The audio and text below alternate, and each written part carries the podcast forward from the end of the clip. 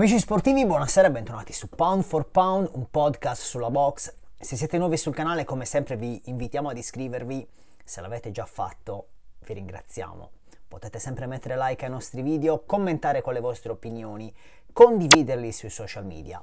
dove potete anche seguirci. Siamo sia su Twitter che su Facebook. Siamo anche su Spotify, su Apple Podcast e Google Podcast da quest'anno. Parliamo eh, in primis degli incontri del weekend, iniziando da, eh, dal match che non c'è stato tra Virgil Ortiz Jr. e Michael McKinson,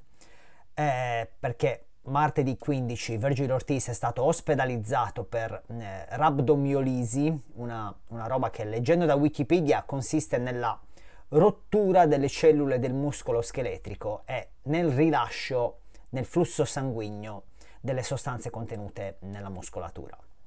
una cosa che può essere causata da un danno muscolare diretto o eh, da sforzo. Eh, ci si chiede quindi se Ortiz non stesse esagerando con l'allenamento o se stesse addirittura facendo fatica a tagliare il peso. Ovviamente Ortiz è giovanissimo, è iniziato nei professionisti come super leggero, eh, anzi è salito nei welter solo nel 2019, ma chiaramente ha un corpo che si sta formando ora, che sta maturando solo ora e chiaramente, viste le sue dimensioni, è destinato a salire di peso nel breve periodo. Eh, magari non è stato questo il problema, ma il sospetto non può non esserci e vedremo ora per quanto tempo starà fuori, eh, sperando di rivederlo sul ring il più presto possibile, sinceramente, perché è uno dei giovani più eccitanti di questa generazione. Al suo posto, McKinson avrebbe dovuto affrontare in primis Jesus Antonio Perez Campos, che mercoledì è stato accettato dalla Commissione Atletica della California e dallo stesso McKinson, ma alla prova del peso Campos è arrivato con 28 libbre in più del previsto, 28, eh, non 2, cioè quasi 13 kg, eh, praticamente era un medio massimo e mi chiedo come abbia fatto ad accettare un incontro con soli tre giorni di anticipo, se, sa- se sapeva che per fare il peso eh, si sarebbe dovuto tagliare una gamba, ecco. Al suo posto alla fine c'è stato il 32enne di Chicago Alex Martin, un altro mancino come, come McKinson, che eh, dopo tre sconfitte di fila nel 2017 al limite delle 147 libbre è sceso nei superleggeri e qui da questo lato delle 140 libbre si è tolto eh, qualche soddisfazione, infliggendo per esempio la prima sconfitta eh, nel curriculum del prospetto messicano Angel Fierro e anche a El Matador Luis Hernandez. Eh, poi un mancino, insomma, un pugile elusivo, quindi un cambio sostanziale per quella che era la preparazione di McKinson, che era invece rivolta a un pugile destro eh, aggressivo come Virgil Ortiz Jr. Il risultato è stato un incontro bruttissimo eh, in cui per, por- per, poter portare a casa una vittoria è stato addirittura McKinson a forzare l'azione, una cosa che si vede, gli si vede fare di rado, specialmente nella seconda parte del match, mentre il pubblico fischiava e Martin faceva il minimo necessario per negarsi all'azione, eh, azione che era tutto tranne che frenetica, visto che McKinson non è riuscito a combattere efficacemente sul front foot, non ha mostrato nessun tipo di creatività nella scelta dei colpi, non ha nessuna potenza, ma questo l'avevamo spiegato nella scorsa puntata, e come tutti i pugili difensivi ha bisogno di qualcuno che lo attacchi per mostrare il meglio di sé e andare a segno di rimessa, una cosa che non ha potuto fare in questo incontro. Alla fine, l'evento principale di questo evento della Golden Boy Promotions è stato quello tra Alexis Rocha e Blair Cobbs, altri due mancini, che però hanno regalato sicuramente uno spettacolo migliore. Eh, Cobbs è un mancino abbastanza tipico, anche se non è proprio ortodosso nello stile, molto atletico, eh, ama muoversi molto e boxare dall'esterno mentre eh, Rocha è un pressure fighter educato con le mani pesanti che sa chiudere il ring e la distanza in modo rapido ed efficace ed è riuscito a fare tutte queste cose in modo eccellente facendo male a Cobbs più volte durante il match riuscendo a chiuderlo prima del limite per TKO al nono round dopo aver messo giù il suo avversario in maniera molto pesante nell'ottavo round. Rocha ha ancora 24 anni, eh, chiaramente bussa alla porta della top 20 nei pesi welter, eh, è, sarà un problema anche per gli altri, gli altri prospetti come Virgil Ortiz e come Boots Ennis, sinceramente, come Connor Ben. Mentre Cobbs, eh, per dirla con le parole di Errol Spence Jr., resta, resta scusate, un prospetto di 32 anni che deve migliorare molte cose, eh, tra cui imparare a legare le mani dell'avversario nel clinch, per esempio, se vuole anche solo provare a sopravvivere quando eh, rischia di andare giù. Non vi avevo parlato della card di New York la scorsa settimana perché non c'erano eh, grandissimi eventi, ma in azione c'erano i due prospetti portoricani Edgar Berlanga e Xander Zayas. Entrambi hanno portato a casa una vittoria ai punti, particolarmente convincente quella di Zayas, mentre Berlanga, e di questo volevo parlare, è in quella fase in cui lui stesso non capisce perché gli avversari non finiscano KO appena li tocca eh, come è successo ai primi 16 che ha incontrato, tutti finiti KO al primo round, ecco. Il suo avversario era Steve Rolls, che è un pugile navigato, lo ricorderete sul ring contro Gennady Golovkin qualche anno fa. Eh, Rolls ha saputo muoversi usando il jab, tenendo Berlanga il più lontano possibile. Eh, gli ha provocato un taglio all'occhio sinistro, anche il primo taglio in carriera per, per Berlanga, eh, che invece nel match precedente aveva subito il primo knockdown in carriera quindi sta accumulando tutta l'esperienza possibile, anche quella negativa. Ma eh, spero per il suo futuro che Berlanga diventi un pugile paziente e che si concentri sui fondamentali, su come tagliare il ring con efficacia, per esempio, eh, piuttosto che cercare costantemente il colpo da KO e risultare prevedibilissimo. Nel post match ha detto che Rolls ha combattuto impaurito contro di lui e in realtà deve capire che ha combattuto con intelligenza, ecco, cercando di stare lontano dalla sua mano destra, come faranno tutti i pugili dopo Rolls. Sta Berlanga e al suo team cercare di capire come reagire con efficacia a questa tattica per portare a casa delle vittorie più entusiasmanti rispetto a quella di, qui, di questo fine settimana che era sacrosanta ma un po' noiosa, diciamo così, ma ci vuole poco per migliorare, ecco. Mm, deve sicuramente usare di più il jab, deve iniziare a portare più colpi anziché un singolo colpo per volta, deve variarli i colpi. Quando ha chiuso Rolls alle corde eh, doveva provare ad aprirlo con, i, con, dei colpi al corpo, con dei montanti, ma questa varietà eh, non è ancora nelle corde di Berlanga. Ecco. Deve anche muoversi meglio in termini di footwork e anche di parte, anche relativamente alla parte superiore del corpo. Eh, c'è, c'è, tanto lavoro da fare, ecco, mm, parecchio, ecco, se veramente lo si vuole portare in cima al mondo, ma non sono neanche sicuro che abbia il quoziente intellettivo eh, pugilistico d'elite che lo possa portare a quel livello, ecco. Zayas, per esempio, già ora a 19 anni, eh, sembra essere un pugile molto più completo e molto più maturo. Nell'evento Pro Bellum di Dubai, eh, Sunny Edwards ha difeso la sua cintura IBF dei pesi Mosca contro Muhammad eh, Vasim in scioltezza totale, direi. Ha dominato il match, il match che voleva poi, ecco, ma anche concedendo qualcosa al pubblico ed interagendo con Vasim sulla corta e sulla media distanza più di quanto fosse necessario, a volte anche spingendolo sul back foot ma il, il, pugile pakistano si è mostrato piuttosto robotico e prevedibile, specialmente quando Edwards ha scelto volontariamente di stare sulle corde concedendogli un vantaggio, ecco, che non è riuscito a eh, ottimizzare. Chiaramente il pugile inglese è stato per tutto l'incontro più accurato e preciso nei colpi, poi Vassim ha subito due tagli, uno per una testata eh, accidentale nella terza ripresa e un altro all'occhio sinistro nel quarto round ha avuto due punti dedotti, uno nel sesto e uno nel settimo round, quando veramente un po' per la, per la frustrazione, un po' per la sua voglia di fare il match, stava giocando un po' sporco e il match stava prendendo una eh, brutta piega, molto caotica. Eh, ma da allora, da, da, quel momento in poi, forse anche per la paura di essere squalificato, Vassim è un po' calato. Non nell'ottavo round in cui ha portato un buon volume di colpi, ad un Edwards nuovamente stazionario sulle corde, diciamo ma nei Championship Rounds si è visto chi tra i due meritasse di essere e di rimanere campione del mondo. E ora speriamo tutti che Sunny Edwards possa ottenere una unificazione con il Rey, Julio Cesar Martinez, che oltre alle cinture IBF e WBC avrebbe in palio anche la cintura di The Ring Magazine, che andrebbe a stabilire una nuova linearità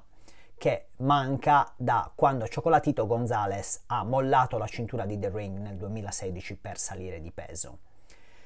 Prima per Martinez però c'è una difesa obbligatoria nuovamente contro McWilliams Arroyo, eh, molto probabilmente nell'undercard di Bivol eh, contro Canelo il 7 maggio. Quindi per l'unificazione, se si realizzerà come speriamo, bisognerà aspettare l'estate o l'autunno. Nell'undercard tutto come previsto per Regis Progre contro Tyron McKenna che è finito al tappeto all'inizio del, del, secondo round e poi ha incassato per tutto il match in sostanza, eh, sino a che l'arbitro ha deciso di fermare tutto per un brutto taglio subito dal mancino di Belfast che ci sta che sia nella top 20 o giù di lì dei superleggeri, ma che non ha niente a che vedere con l'elite di questo peso, ecco. Eh, Progre meriterebbe ben altri avversari, sinceramente, e chiaramente merita la possibilità di riprendersi una cintura ora che andranno tutti all'aria con la salita di Josh Taylor nei pesi welter. Anche se, come dicevamo l'altra volta a proposito della WBA, anche le altre vie al momento sono piuttosto affollate e potrebbero essere indirizzate verso un altro tipo di match, ecco. La, la, sigla alfabetica in cui Regis è meglio piazzato al momento la WBC, cui, eh, nei cui rankings si trova al terzo posto dietro a José Zepeda, che ha combattuto questo weekend in Messica in un match minore, giusto per tenersi attivo, e dietro anche a José Ramirez, e quindi potrebbe trovarsi a sfidare il vincente di questa possibile sfida eh, magari, magari agli inizi del prossimo anno o magari se tutto va bene alla fine di quest'anno. Ma chiaramente nel frattempo deve stare attivo e cercare di aprirsi un'altra strada, magari tramite la WBO, eh, possibilmente sfidando uno dei pugili che gli si trovano davanti nel ranking, che tirando fuori eh, Zepede Ramirez sono Paro, eh, Lopez, Teofimo Lopez, eh, Jack Catterall e Arnold Barbosa. Jack Catterall in particolare come Progre è parte di Probellum, eh, quindi se Catterall si prende la cintura WBO e Progre quella della WBC, ma qui sto correndo col, con la fantasia, il prossimo anno però si potrebbe anche vedere una unificazione tra questi due atleti che eh, meritano questa possibilità di vincere il titolo e anche di unificarlo. A Kyoto, per finire, eh, The Amazing Boy Kenshiro Teraji ha letteralmente travolto Masamichi Yabuki in soli tre round, riprendendosi la sua cintura WBC dei Mosca leggeri. Eh, avevo detto che Kenshiro avrebbe iniziato forte questa volta e non avrebbe avuto lo stesso rispetto verso Yabuki nel processo di avvicinamento e di ingresso nella pocket, ma eh, non c'è stato neanche bisogno di questo perché Yabuki è salito sul ring senza nessuna idea, sinceramente e Teragi ha subito messo in mostra il suo jab e la potenza del suo destro ed è stato eh, tutto rapidissimo e efficacissimo. Eh, prima dell'upset dello scorso anno si vociferava che Kenshiro non fosse particolarmente concentrato sullo sport,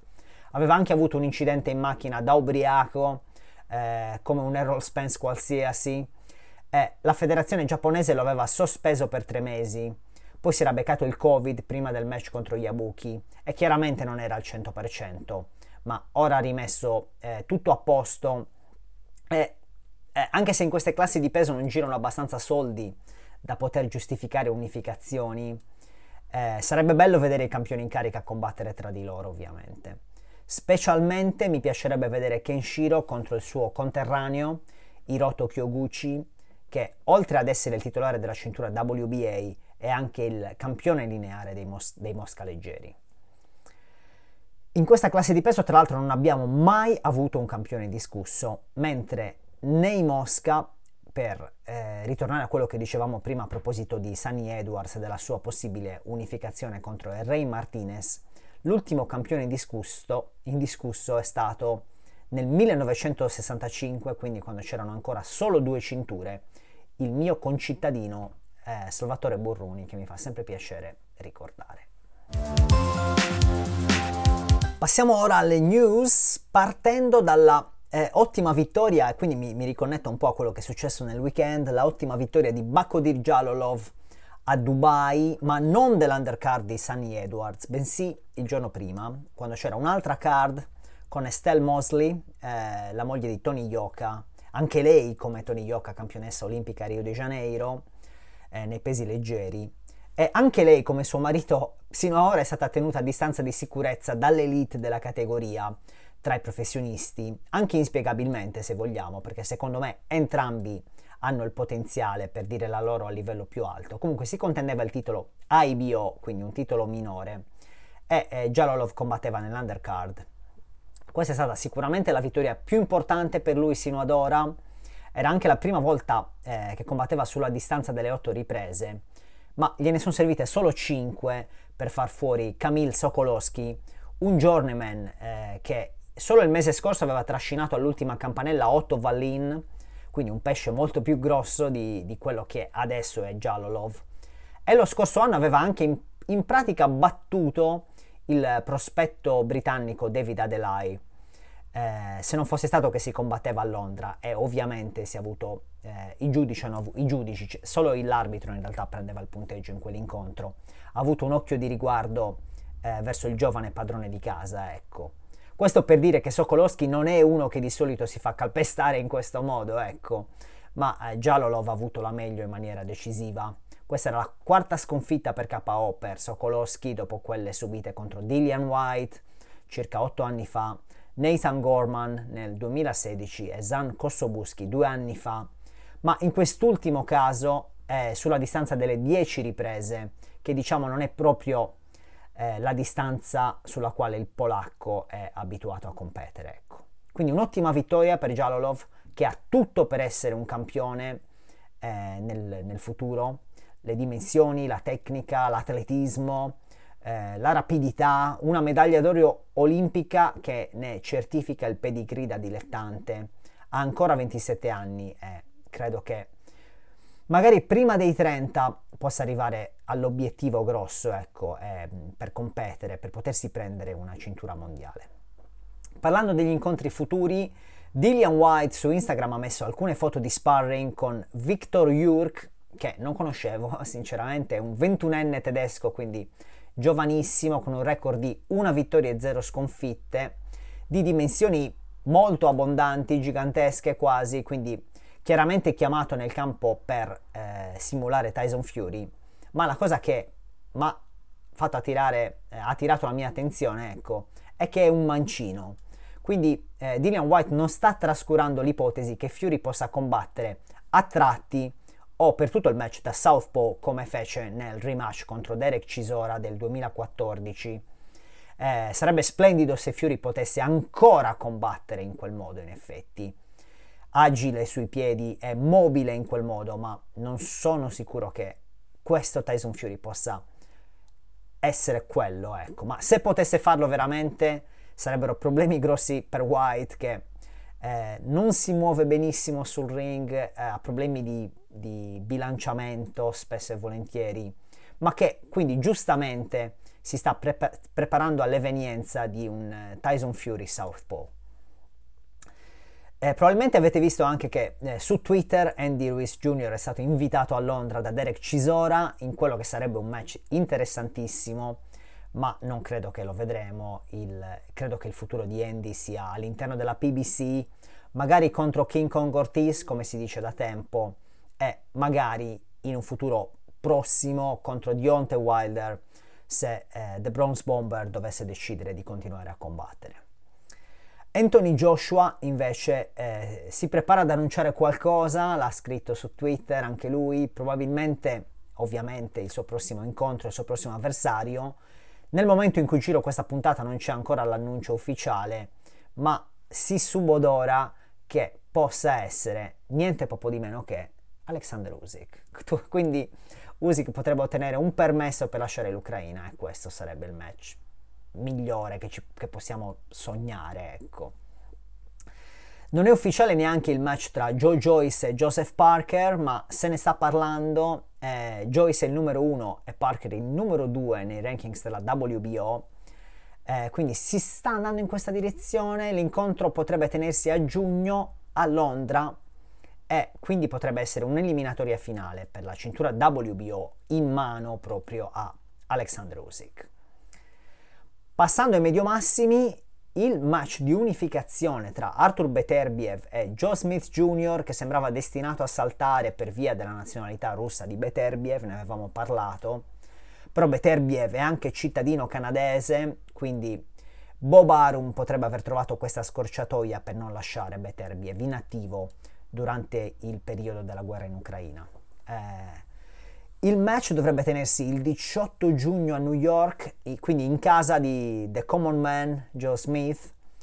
eh, che quindi tecnicamente avrebbe un vantaggio se si dovesse finire ai cartellini, ma tutti sappiamo che è praticamente impossibile che questi due mostri arrivino entrambi in piedi ed intatti alla dodicesima ripresa. Quindi non ci, nessun, non ci sarà nessun problema per Beterbiev, ecco. L'unico problema per lui potrebbe essere il Ramadan, che cade tra il 2 di aprile e il 1 maggio e quindi potrebbe influenzare le prime settimane di preparazione o magari potrà anche aiutarlo a perdere un po' di peso senza fare troppo sforzo, ecco.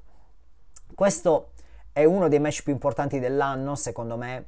ed assume un valore in- ulteriore se pensiamo che l'unica cintura che non sarà in palio in questo match sarà quella, da- quella della WBA in palio il mese precedente, a maggio, tra Dimitri Bivol e Canelo Alvarez. Quindi siamo vicinissimi ad avere un campione indiscusso nei pesi medio-massimi, una cosa che non vediamo dal 2003,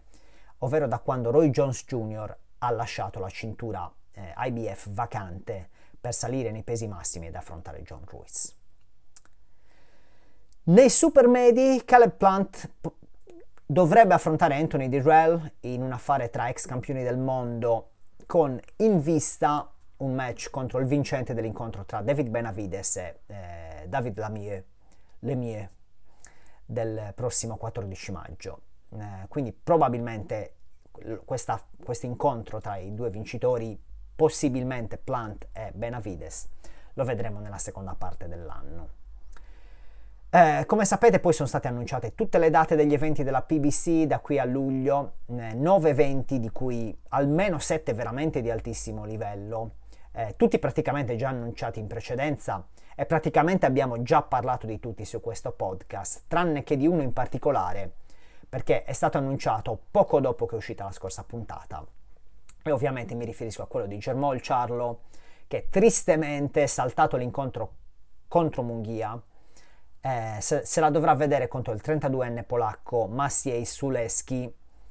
eh, tra l'altro nella stessa data di Beterbiev Smith, che se, se, si dovesse realizzare, che è su ESPN, che è una, plat- una piattaforma molto più, più grande di Showtime, quindi credo che la PBC dovrà cambiare la data di questo match.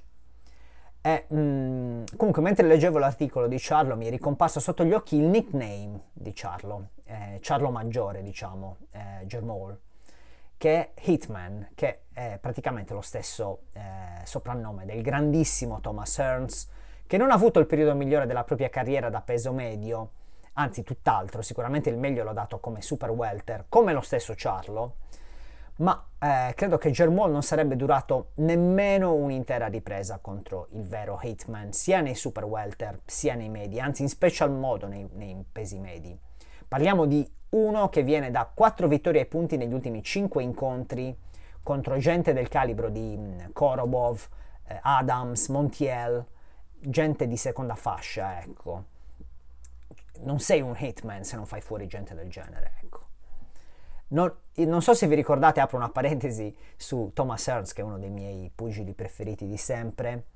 Non so se vi ricordate, James Schuller era un, un prospetto pompatissimo al tempo, era stato un ottimo dilettante, aveva dimensioni generosissime, sim- simili a quelle di Tommy Hearns, era di Philadelphia poi, insomma, aveva tutto per diventare una superstar eh, ed era imbattuto eh, quando lo misero sul ring contro Hearns, che tornava sul ring dopo la sconfitta contro Marvelous eh, Marvin Hagler, ma dopo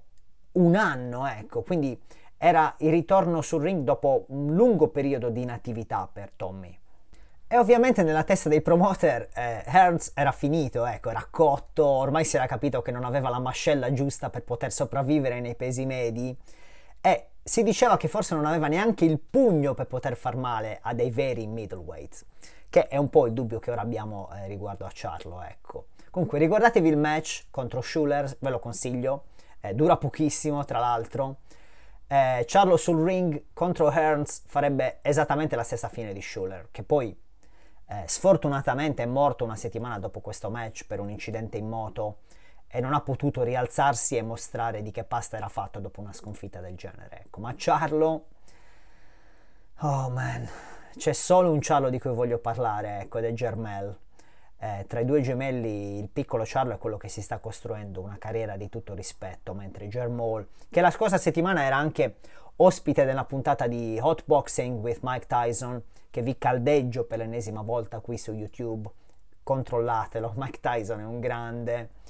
Ma in questa puntata eh, Charlo è stato lisciato anche un po' troppo per i miei gusti, ecco. Addirittura si è definito l'undicesimo nella classifica pound for pound, quindi appena fuori dalla, dalla top 10. Ha detto che vuole tutte le cinture dei pesi medi, ma sino ad ora non l'ha dimostrato. Ha detto che vuole lasciare la box quando tutti lo considereranno uno dei migliori della sua area altre amenità del genere, senza essere confrontato come avrebbe meritato. Mike Tyson ha insistito solo un pochino eh, su Benavides e sul fatto che dovrebbero combattere, ma eh, secondo me in primis avrebbe dovuto suggerirgli di cambiare nickname eh, per evitare di rendersi ridicolo. Rimanendo nei pesi medi, Jaime Munghia invece, eh, che appunto saltato l'incontro contro Charlo, si è ritirato anche dalla eliminatoria finale della WBC eh, contro Carlos Adames eh,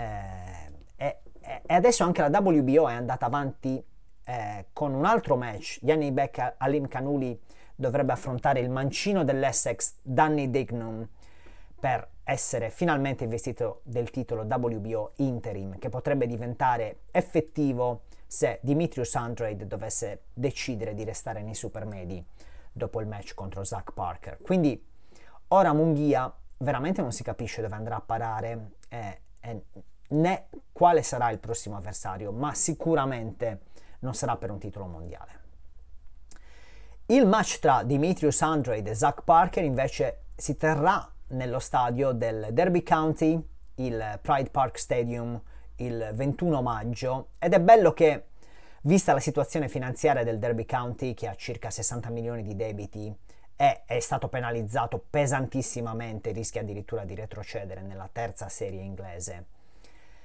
È bello che 10 pound da 10 sterline da ogni biglietto eh, venduto andranno al club che attualmente è allenato da Wayne Rooney e eh, che anni fa è stata anche la casa eh, lontano da casa di eh, Stefano Eranio che chi ha la mia età o giù di, là, o giù di lì ricorderà con la maglia del Milan e del Genoa in, in Serie A prima di passare alla Premier League.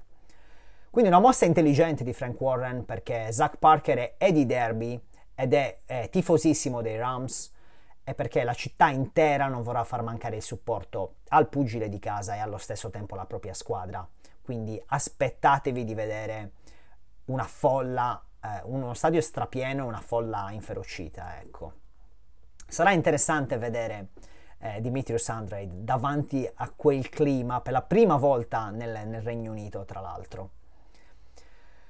Una sola cosa eh, relativamente ai pesi leggeri, pare che entro fine mese verrà presa una decisione relativamente al prossimo incontro di George Cambosos Jr. Um, ehm, ora sappiamo che, per certo che era stato stipulato un accordo con Vassillo Lomachenko per il 6 giugno a Melbourne ma se l'OMA non sarà in grado di garantire la certezza di poter sottrarsi alla guerra nel suo paese per potersi preparare e per promuovere il match, allora il team di Camboso si indirizzerà altrove. E questo altrove sarà Devin Haney per un incontro con tutte le cinture in palio. Staremo a vedere come si metteranno le cose in Ucraina e se Lomachenko potrà perseguire il suo sogno nonostante la guerra, ma pare che il governo ucraino si stia muovendo in questa direzione per concedere una esenzione sia all'OMA sia a Usyk per poter combattere per i titoli mondiali. Passando alla box femminile, il 9 aprile a Costa Mesa in California, Michaela Mayer difenderà le sue due cinture IBF e WBO di Super Piuma, ma anche la cintura di The Ring Magazine, contro Jennifer Hahn, che è un'ottima pugile anche se ormai viaggia per i 40 anni e che nonostante le quattro sconfitte sul curriculum non è mai stata fermata prima del limite, anzi viene da una ottima performance contro Katie Taylor nei pesi leggeri. Eh, la Han è una pugile piuttosto cerebrale, completamente differente dall'avversaria precedente di Michaela, ma mi chiedo se dopo l'esperienza contro una pressure fighter come la eh, Maiva Amadush, la eh, Michaela saprà essere più aggressiva e saprà coinvolgere la Han in una battaglia ad alta intensità alla quale potrebbe non essere preparata. Eh, per Michaela tutti speravamo in un match di unificazione, ma potrebbe essere il prossimo passo se veramente Alicia Baumgartner riesce a trascinare sul ring la campionessa WBA Yumi Choi eh, ed unificare le cinture. A quel punto tutte e quattro le cinture sarebbero in mano a due sole atlete e se ci vedo giusto potrebbero essere in mano a due americane e anche se una sta con top rank e una sta con Mushroom, magari riusciremo ad avere una campionessa indiscussa a questo peso. E che match sarebbe quello tra la Mayer e la Baumgartner? Fantastico. E ora passiamo ai match di questo weekend, iniziando dall'evento di Mushroom a Leeds con in cima al cartellone eh, l'incontro, o meglio il rematch tra Kiko Martinez e Josh Warrington con in palio il titolo IBF dei pesi piuma. Eh, Kiko sostiene di aver vinto il primo match nel 2017. Eh, già allora tutti dicevano che Kiko Martinez era finito e adesso è qua campione del mondo. E pare che sia stato lo spagnolo a volere con tutte le sue forze questo incontro, anche se il dubbio è che lo abbia voluto Eddie Hearn, che è riuscito a trasformare le debacle di Warrington e di Galahad in, in questo evento qua sostanzialmente, per proprio ha tirato il, il coniglio fuori dal, dal cappello. In effetti comunque il primo incontro fu una majority decision in favore di Warrington con quindi un pareggio 114 per un giudice e gli altri due giudici che hanno visto l'incontro eh, 116 a 112, quindi stiamo parlando di una differenza minima in favore del pugile di casa, perché anche in quel caso si combatteva a Leeds eh, 16 dei 32 incontri di Warrington si sono tenuti a Leeds e veramente non è semplice avere una decisione a proprio favore in un contesto come quello. Ma l'incontro, sebbene sia stato molto equilibrato, credo che giustamente sia andato eh, a Warrington. Eh, Josh a sua volta ha detto che non stava guardando il match tra Galahad e Martinez lo scorso eh, novembre perché stava facendo una esibizione a Leeds. Eh, prima di tornare a casa si è fermato a prendere un kebab, ha controllato il telefono dal kebabaro, eh, aveva letto che dopo il primo round Galahad era in controllo e Kiko sembrava già cotto al punto giusto. Ma quando è arrivato a casa la ragazza gli ha detto eh, che Martinez aveva vinto, gli è cascato il kebab di mano e tutta la salsa piccante è finita sul pavimento. E ora si ritrova qua, eh, anche se in sostanza non vince da due anni e mezzo, avendo saltato interamente il 2020 e nel 2021 ha avuto i due incontri contro Maurizio Lara, il primo fu una sconfitta per TKO al nono round. E il secondo una technical decision alla, eh, la, alla seconda ripresa per via di un taglio subito da Lara a causa di una testata accidentale. Quindi, anche se Lara avrebbe meritato questa possibilità molto più di Warrington, eh, la cintura in palio questo weekend, quella IBF, eh, Warrington non l'ha mai persa sul ring, l'aveva lasciata vacante per non dover affrontare nuovamente Kid Galahad, eh, dopo che ha cercato inf- infruttuosamente di poterla unificare con Kanzu perché Eddie Hearn allora stava muovendo tutte le leve possibili per far elevare il pugile cinese da regular champion a super champion dalla WBA, visto che Leo Santa Cruz già all'inizio dello scorso anno mancava nei, dai pesi piuma da un bel pezzo. Quindi Galahad si è preso la cintura vacante battendo Jasa Dickens, anche quello era un rematch tra l'altro, e poi l'ha persa a sorpresa contro Kiko, come, come sappiamo tutti. Ma vediamo un po' cosa dobbiamo aspettarci da questo incontro, partendo dal tail of the tape, iniziando come sempre dallo sfidante Kiko Martinez, la sensazione 36 anni, non pochi, di Alicante, quindi nel sud-est della Spagna. già campione IBF dei Super Gallo nel 2013-2014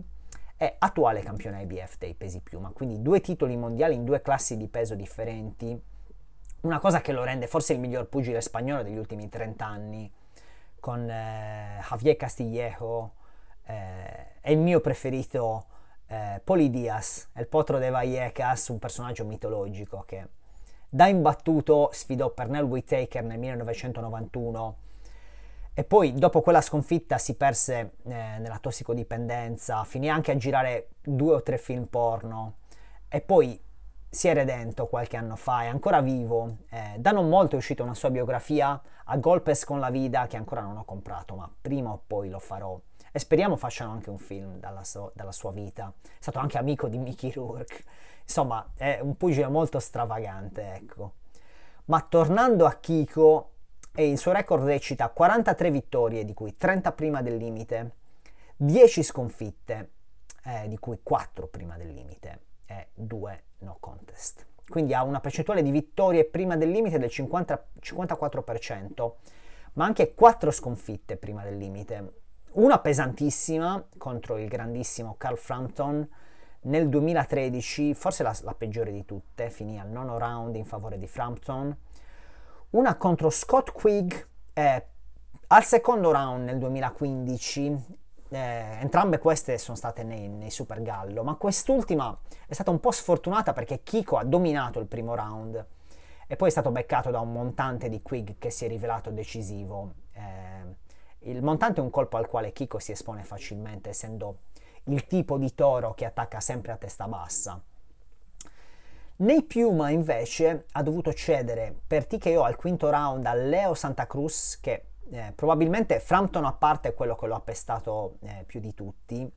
e un'altra sconfitta l'ha concessa a Gary Russell Jr. in un match che fu fermato al quinto round per un taglio subito da Kiko quando era nettamente sotto comunque in tutti e tre i cartellini dei giudici. Ma non è stato un, un vero e proprio eh, KO ecco.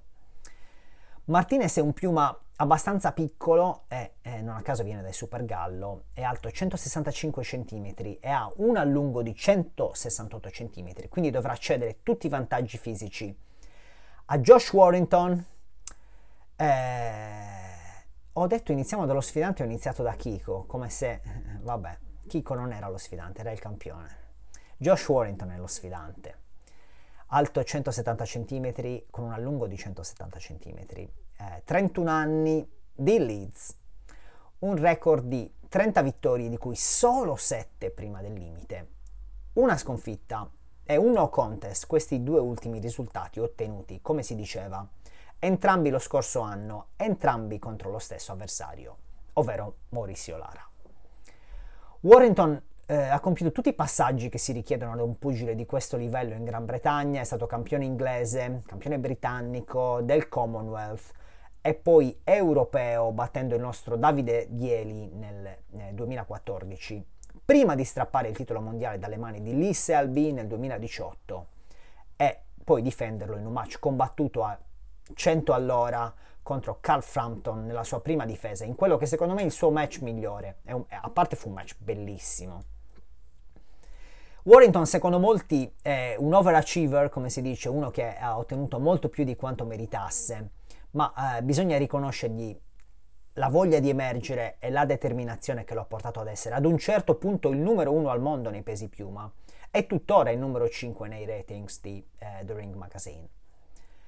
Questo è il match giusto per Warrington per tornare a vincere e per riprendersi un titolo mondiale, secondo me, perché conosce Kiko, perché lo ha già battuto, conosce la sua potenza e il modo in cui combatte, che può essere solo uno alla fine. Martinez è, è un pugile solidissimo, compatto, aggressivo, che sta sempre e solo sul front foot, eh, senza paura, un pressure fighter vero e proprio, ecco. Eh, e tra i due mi aspetto un match competitivo in cui Warrington porterà un volume di colpi più alto, eh, cercando di stare il più possibile sull'esterno,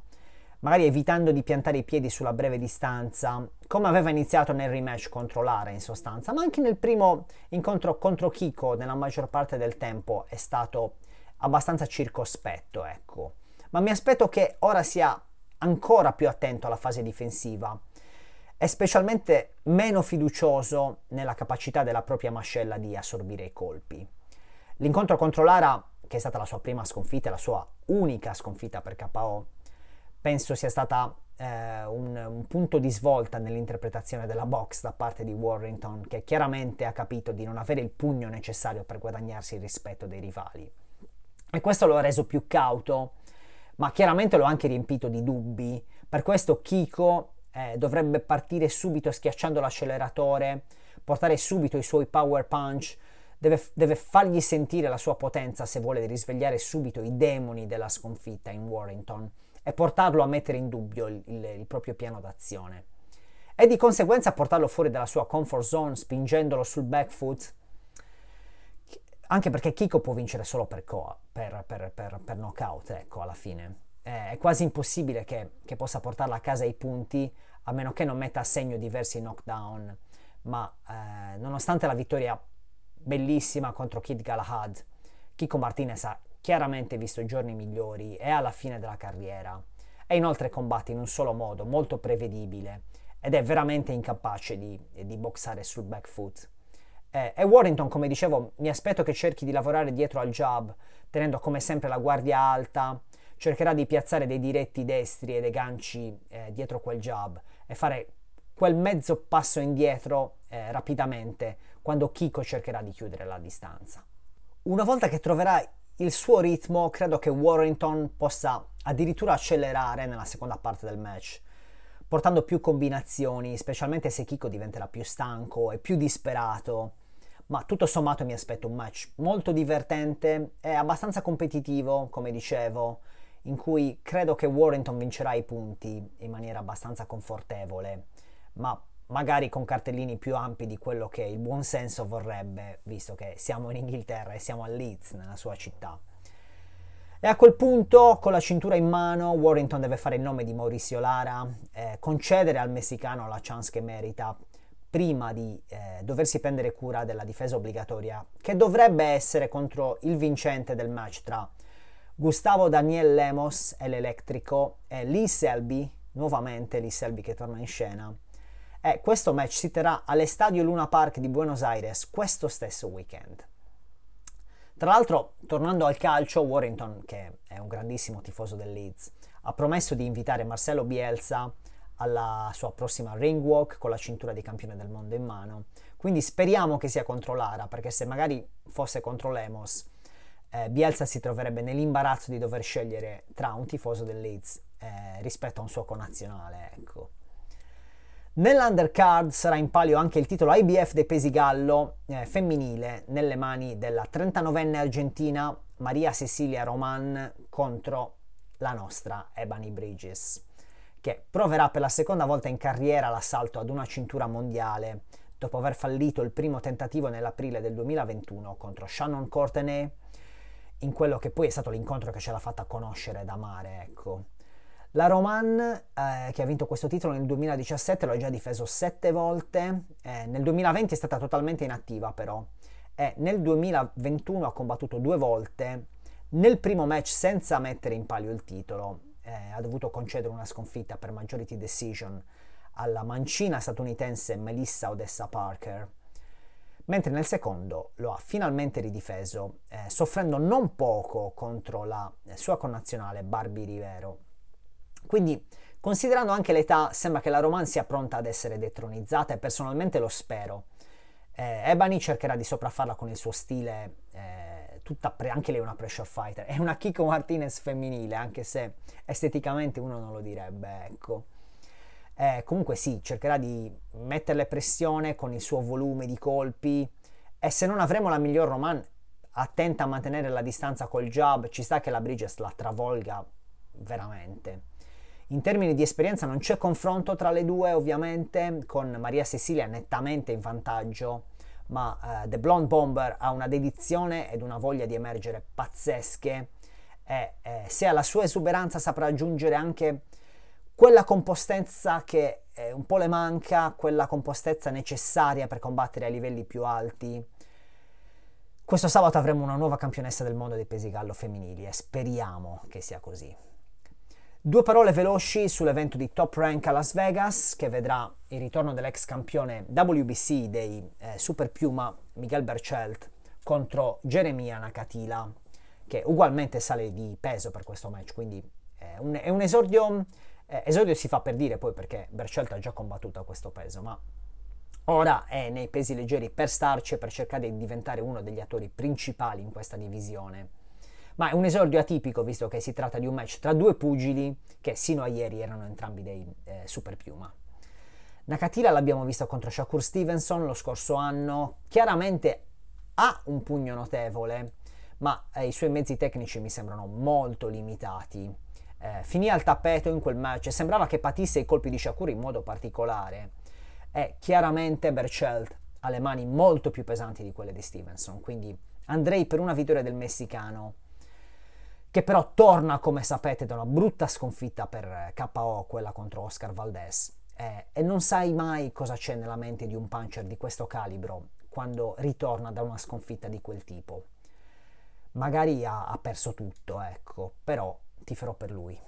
Eh, chiudiamo la puntata con, eh, parlando del, del, primo match negli Stati Uniti di Team Zoo contro Terrell Gosha, o Goshe come dicono negli States, quindi immagino che sia Gaucher, ma mi chiedo perché è sito Gosha. Vabbè, eh, come ho detto più volte, eh, Team Zoo vincerà chiaramente, perché è un pugile migliore e ha tutti gli strumenti per poter vincere, ma l'avversario non è quel tipo di rivale che farà emergere le sue doti migliori. Non sono sicuro al 100% che Team ris- risulterà eccitante e brillante come al solito, specialmente ora che eh, dovrà dimostrare a tutti, specialmente negli Stati Uniti, di meritare la sua possibilità mondiale. Ecco. Gosha è stato un ottimo dilettante, ha preso parte alle Olimpiadi di Londra, da professionista è stato imbattuto per 5 anni prima di arrivare a sfidare Erisland Lara per il titolo WBA dei Super Welter nel 2017, incappando in quel match nella sua prima sconfitta una seconda sconfitta l'ha subita contro Ericsson Lubin nel 2020, ma in entrambi i casi si tratta di decisions ai punti, quindi contro due pugili dell'elite di questo peso, ecco. Eh, Ghosh è anche un, un, super welter di dimensioni importanti, eh, ben educato, sa quello che fa e se su ha delle debolezze, specialmente difensivamente parlando, tutti pensiamo che abbia delle debolezze difensive, ecco, eh, non è un segreto. Se ci sono queste debolezze, Gosha ce le farà vedere questo weekend.